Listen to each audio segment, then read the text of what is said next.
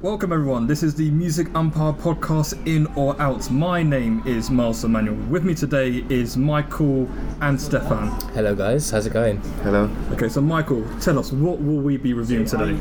Today we'll be reviewing AJ Tracey, Buster Cannon. AJ Tracey, Buster Cannon. Yeah. So thoughts, guys? Grimy.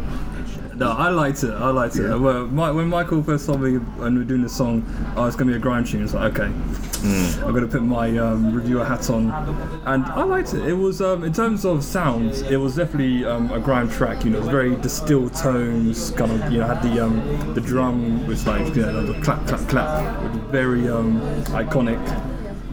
Um, I felt that the lyrics was um, a bit basic.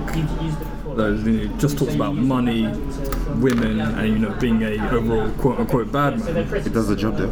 It does do the job. I mean, like you know, Mac No Burger. Come Yeah. on, man. It's like no, I did like his um, opening after the hook because it um, goes on. Uh, you know, man comes from Grove. You already know, big friend who kick him, kick him all die. That's that's funny. It's got a lot of energy in it. It's It does. very energy, and I like the I like the build up. It started off really slow, and like I was really anticipating it, and I was waiting for the drop. You know? But for me, the thing about grime, so I started to realize now is a lot of it goes on in the instrumental. Yes. The instrumental for grime is something that I love. It runs, things are happening, there's sounds going all around the place. But because of that, the vocals are often dry and sparse. And I hear that especially so in this AJ Tracey record. Like, lyrically wise, like it's good, it matches the flow and tempo, but what I feel like there's like it's just his sound is just like very dry in comparison. There's a lot of things going on you just hear his voice and there's nothing else. Yeah, there's nothing like of that makes him special, that makes him stand out. Not necessarily that, it's I would even say it's just with the vocal mix. I just feel like there's nothing layered in his vocals. Mm. It's literally him. A few ad libs, and then that's it. Yeah. There's no real like tonal depth to his vocals.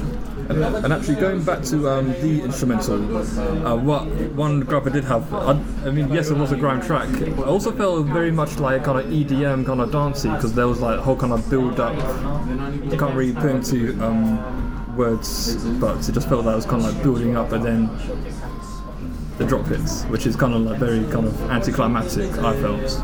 For me, with this song, it's all about the drop. Mm. This song for me is a banger. Is is is a club banger. Yeah, no, I, I, I don't when, when you're when you're at a rave right now, you want to be listening to this track. Simple, especially with the grime scene. You know, becoming quite strong now. But yeah, this is this is a big track. The only thing I ask from this song He's kind of made a big statement, I think, with this track as well. the only thing I ask from this song is like it is just a grime track. And somebody who's not really familiar with grime, they're gonna think, "Oh, this is great. Oh yeah, this is great. I love the energy. I love the rawness. I love the accent. I love the lyrics." But Yeah. I think for us who've grown up with it, there's nothing really new and nothing really developed. Mm. no. I don't know. For me, it kind of brings back the old sounds. You know, it, it's it's very traditional grime Um, just in a way. Well, I do agree with that. I do think, in terms of the traditional sounds, that time has already been gone and past. Especially when you had um, people like um, JME and Skepta, with, uh, the whole "That's Not Me" bring the whole kind of Yeah, yeah, Esky yeah. beat back, sure, sure, and everyone kind of jumping back on the old, um, old school grime wave. That kind of time has passed. Now we need to, like, you know, go forward. Yeah, and evolve. That's what you're saying. Yes. See, see, I see. This is not AJ Tracey's best track. He has better tracks than this. Yeah, yeah, definitely. But it is it does a, it does a job for me. I just like the way he he rhymes stuff like Kante with a shanty and then panty. it's just a bit funny. so yeah. So your thoughts? So thoughts. Um, let's final this up. verdict. The final verdict. What do you think, Stefan? What do you think? Me, um, it's a good track. I like the energy. I do like AJ Tracey. Is it in what? It's just not one of my favorite tracks. Sorry, I'm going to be out, guys. Yeah. Oh. oh. Yeah, I'm going to be that person. Well, I'm in for this one as well. I'm definitely in. Miles, Man. again, the final decider. The thing about it is, like, I agree with both points because the fact that it isn't doing any. Um, it has better tracks, and for grime, it's it's all right. And at the same time, you know, when I get gassed in the rave, Yes. yeah. You will get gassed listening to this track. So, I get guessed to a lot of things though, so yeah, Some of the stuff you get gassed to is not that great, but that's another topic. that is.